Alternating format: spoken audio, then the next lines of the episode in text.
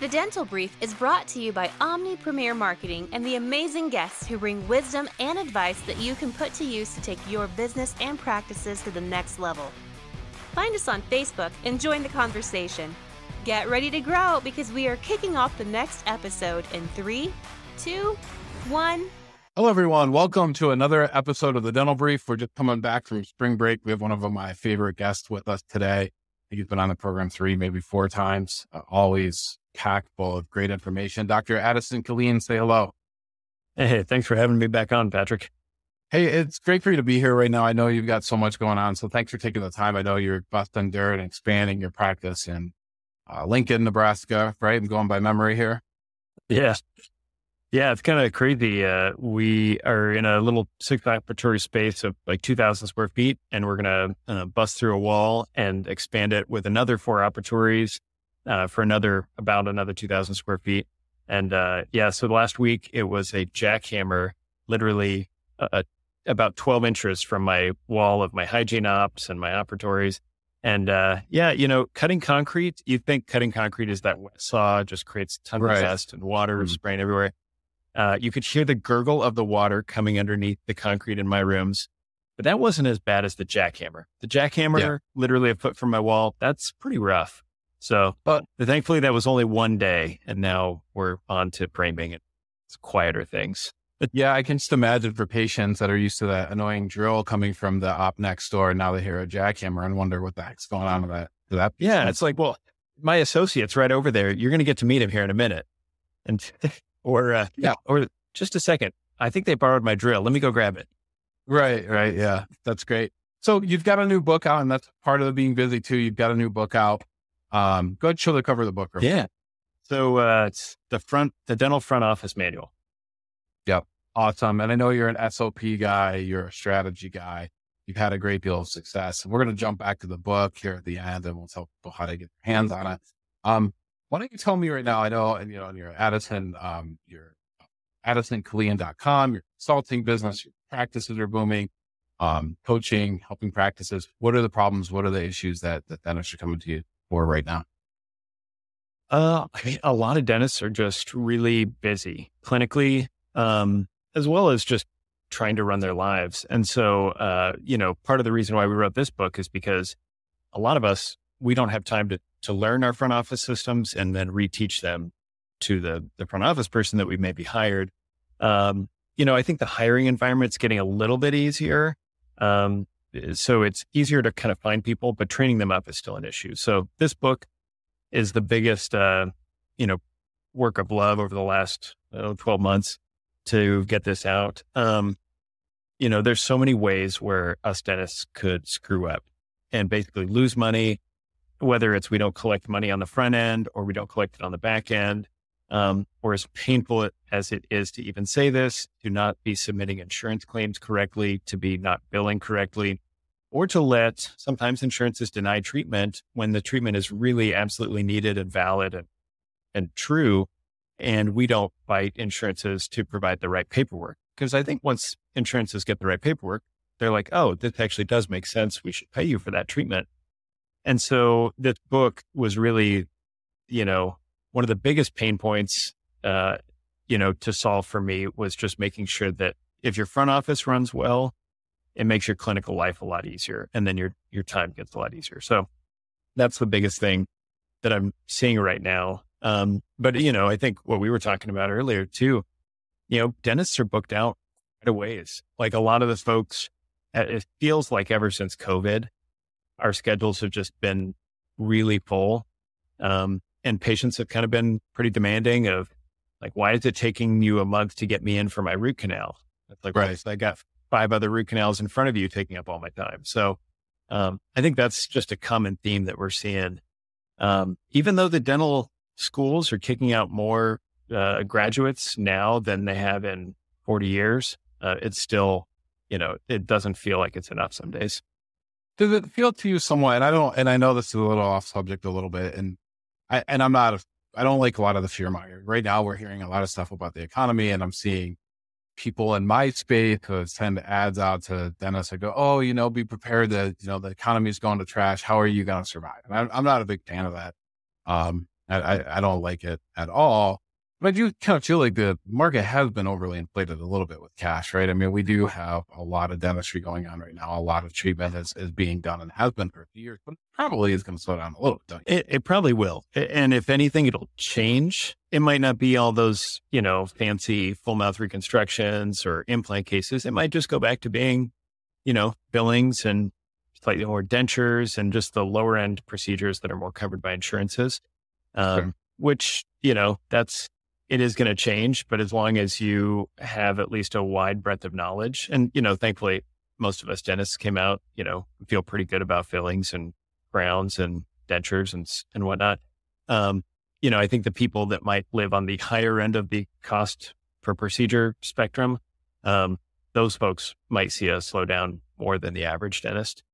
Um, you know, there's there's also a lot of fear mongering around corporate dentistry, and while that is growing, a growing sector, of course, um, and it's kind of happening in both, you know, dentistry, medicine, veterinarians, like kind of every, you know, physical therapy shops, you know, uh, I still think, you know, the private practice dentist is still in a great position to fight that because at the crux is the patient and patients always want to know their doctors and feel a connection. And so I think for most of us, I, I don't think we have much to worry about because if we're good at making that connection and being a member of the community, um, I think we're in a good position there. Yeah, I, I think that corporate dentistry is actually good for private dentists. I know a lot of people think that's crazy, but take a, a long time to, to get to, to why that is. But it certainly helps great dentists who know their patients separate themselves and it helps them increase their value compared to those who don't. That's why one of the reasons why I think it's good. I also think it's good that it gives dentists that um, don't want to be in private practice, a place to work. And I think that is really, really important too. That dentist wants a three or four day work week or an amount of vacation time that go work for corporate dentists and not have a lot of the pain points that so many practices have. So I think that's good. So getting back to the book and SOPs, um, I know that writing SOPs is few and far between for most businesses. It doesn't matter if it's a practice or not. I'm in the middle of writing new SOPs for my company and my employees to make it really easy to onboard uh, train and keep employees for a long period of time. I think SOPs do that. How do you, how do you, besides buying your books, how do you, um, how do you shortcut that? What's the best way to start putting together these manuals and SOPs for your practice? Well, I mean, I think there's SOPs that like, you know, as a dentist in the dental practice, obviously we are a leader and, and you the same in your company. You know, we have to set the tone and we have to kind of set the framework. And so that does take a lot of work. That's, there's no shortcutting that. Uh, you know, setting the vision, the mission, the core values, and like what's our goal and what's our uh, experience supposed to be. But then I think at the next level, like the the step down rung of like, okay, let's make a detailed uh, picture by picture explanation of how to send a claim or how to uh, run accounts receivable and call those patients who are uh, due for over 90 days. Like it's been over 90 days since they need to pay their bill. Um, I think that level of um, operating procedure and document really needs to be created by the people doing it. Um, and I always tell my team, I need you to make it so, you know, foolproof or dumb proof that even I could read this document if you were out sick for the day. Like make it stupid enough that I could read it and right. execute. I could call the patients. What do I say? You know, where if they do want to pay, where do I put in the money? And is there some other details? And basically, I just say, just take screenshots, throw them into a Google document, and just go step by step of how you do things, and then show it to me so that you could, on a whim, teach anybody with even zero knowledge how to do it. Um, I think if they do that, there's a couple benefits of it. A, they they take ownership of it. Um, they're not going to do a, a, poor job if you know, if they got, have to show it to you the next day. Um, but also they might also find more quality points of where they could improve the process. So if they can improve it, they're going to improve your practice. They're bringing more value, like exponentially more value than just, you know, uh, rinse and repeating of what they learned somewhere else. So, um, I, I like to empower them to do it.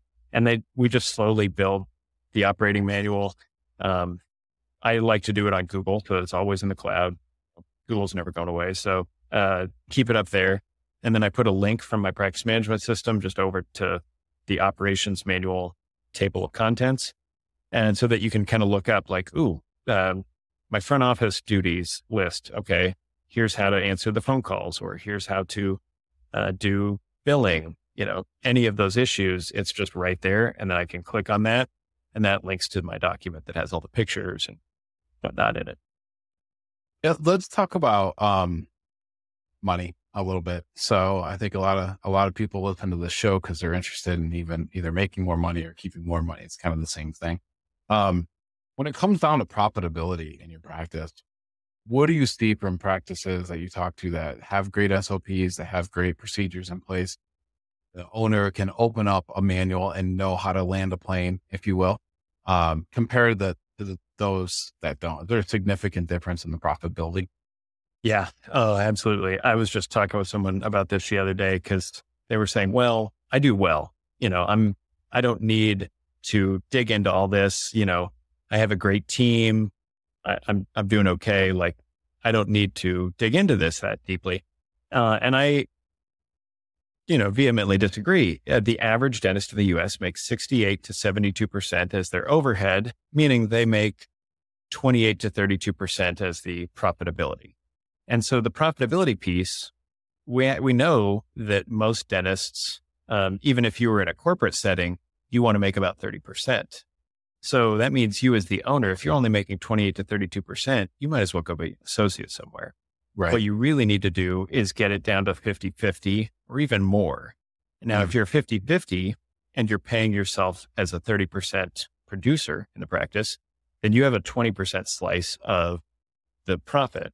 Um, right. I've even seen as low as consistently like 43% overhead, which means that the owner of the practice is taking about 27% at right. the owner profitability chunk. Um, but really, the only way you get down that low is to be, um, you know, they have to be a good leader, but they are also all these people who are in that range are extremely systemized. Um, right. And they're all different kinds of practices. It's not that you have to be, you're not an implant machine or you're not just a an orthodontics or Invisalign machine. It could be a regular mom and pop shop that just runs really well. Um, and so typically what I see, I always rate practices along a systemization scale and then of course the profitability scale. And so, you know, black belt means that they are over 80% systemized and at 50% overhead. And usually black belt goes hand in hand. So if you're unsystemized, you know, you're below 50% systemization, then usually your overhead is near that 65 to 70%. Um, and then as you get more systemized, your overhead just drops. Um, yep. And, uh, you know, and that doesn't even, you know, sometimes people say, well, it's because they're increasing production. And actually, that is not lockstep. That's, it's not one plus the other. Um, it can, you can get your overhead down even without increasing production. It's just, yeah. you know, ordering supplies from better places, setting budgets. A lot of us don't are good at setting budgets, um, and just making sure people are doing the things they should be doing. You know, sometimes uh, you know one example is a lot of folks might pay for a cleaning lady to come in on the weekends or cleaning staff or team or whatever, but that's a couple hundred bucks a week potentially. Whereas you might have a dental assistant who has downtime during their day and if you had a downtime checklist that included the entire checklist from the cleaning person on the weekends, okay. and it's done during the week, you're already paying that team member that's a couple hundred bucks a week that you just yep. saved. So yep. just small things like that, you know, it's a tenth of a percent that just keeps adding up month over month. And yeah. over time, when you get more systemized, you'll find you have more time during the day to do more procedures and your life gets easier. I mean, quite honestly, the more systemized I get, the less people kind of come to me with issues like this is broken or hey, I'm I need time off, yada yada. I have systems. It's just a not it's less of a headache to own and run a business. Anybody that could take two weeks off, take a two week vacation and not answer anything in regards to their work has an amazing system in place, right? I mean, that's kind of the, you know, seven days, right? If you, if you're there, you probably don't need to listen to this episode, right? It's probably a little too late. I mean, if you're there, because I don't know very many people who are, who can literally take that kind of time off, not answer a text, not answer an email, let their entire team know, hey, nobody's to interrupt me and have somebody in place to, ha- to handle um, every little bit of it. Something else, you know, I'll tell you in SOPs where I'm seeing a big, a, a huge difference maker is new employees and keeping employees, right? If they have great SOPs to follow, you don't have to train them. They've got the SOP, right? If they have downtime, they've got an SOP and they know how to do things that um, they wouldn't have otherwise been taught because you didn't have the time to tell them. They're happier, they're more content, they feel like they're doing the job better, and they're going to stick around better. That first week, that first two week, that first month, I think is the biggest indicator of how long someone's going to be um, around for it. Well, and kind of you know with with families at home with kids, when the kid isn't given any direction, they act out. They don't know what they don't know what success looks like. They don't know, oh, if I eat my dinner, then I get dessert, or if I behave well, then you know I get a reward. It's the same thing in our dental practices. If the team members don't know what success looks like and what's expected of them, then they start maybe going back to like, oh, I'm just going to search my phone, or I'm not going to listen, or I'm not going to focus on being better. And then that's when, you know, bad things happen in general. They become disaffected. They might leave the job, whatever. Right. So the more that you give them a, a rubric, a, a training, and we call it the 30, 60, 90, what the check-ins we do at 30 days, 60 days, and 90 to see like, how are you improving? How are you getting there? Um, the more that they will become a, a happy, engaged worker and hopefully stay for a long time. Yeah, that's awesome. You know, years ago, this was probably 10 years ago, I was flipping through the channels. It was on, I don't even know what night of the weekend. Came across one of the network had this like TV show where they had like this financial guru. I don't remember her name at the time, but like people would go to her and she would look at all their finances and, you know, yell at them. And on this program, um, there was a, a couple of parents, had like four or five kids, both are working full time jobs. And, um, you know, kids are in daycare, a couple of them in daycare, and on and on and on. And they're just barely getting by. And this guru goes through all their finances and looks at everything and says, Did you know that if the mom uh, in this family who wanted to stay home, who wishes she had more time for the kids, she said, Did you know if you actually saved home, you would save $200 per month by not working? She said, if, you know, if, because you wouldn't have the daycare cost, you wouldn't have the transportation cost, the insurance cost, and went on and on.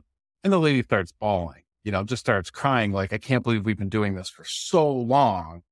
Right. And didn't have to do all this, right? We didn't have to set, make all these sacrifices. We would have been financially better off. And he's, you know, it was pretty impactful segment. I wish I could remember what the show was, but the dentists that are doing this, right? I've had guests on the show that say, Hey, you know what? There's a way to net an extra million dollars of your career by just making these little subtle changes.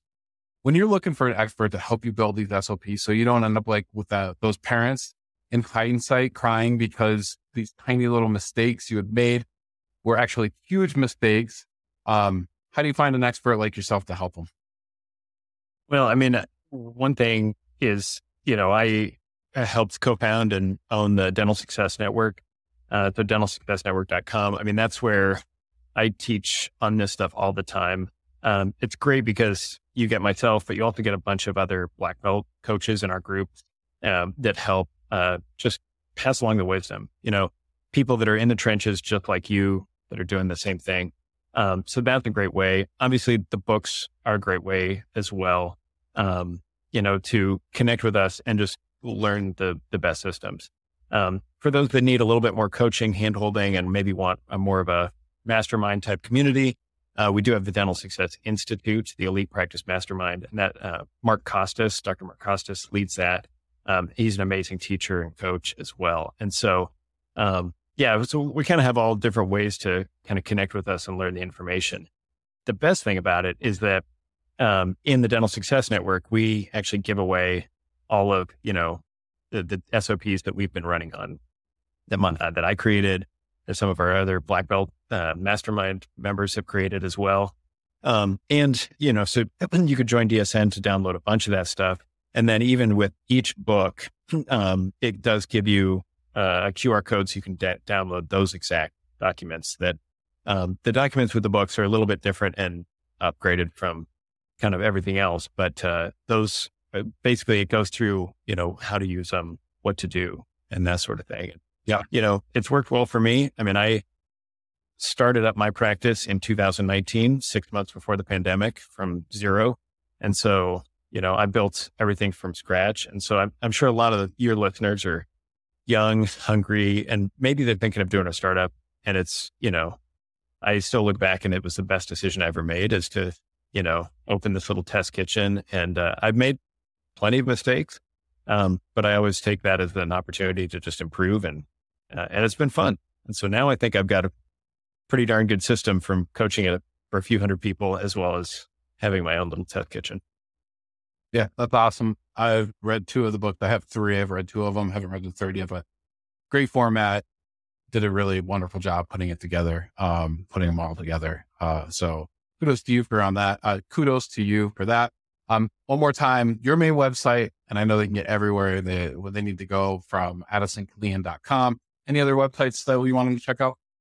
Uh, no, just uh, dentalsuccessnetwork.com is where, uh, you know, is our little community, but addisonkilleen.com is where I'm on most of the time as well. Awesome. Dr. Killeen, thanks so much for being here. I appreciate you. All right. Thank you, Patrick.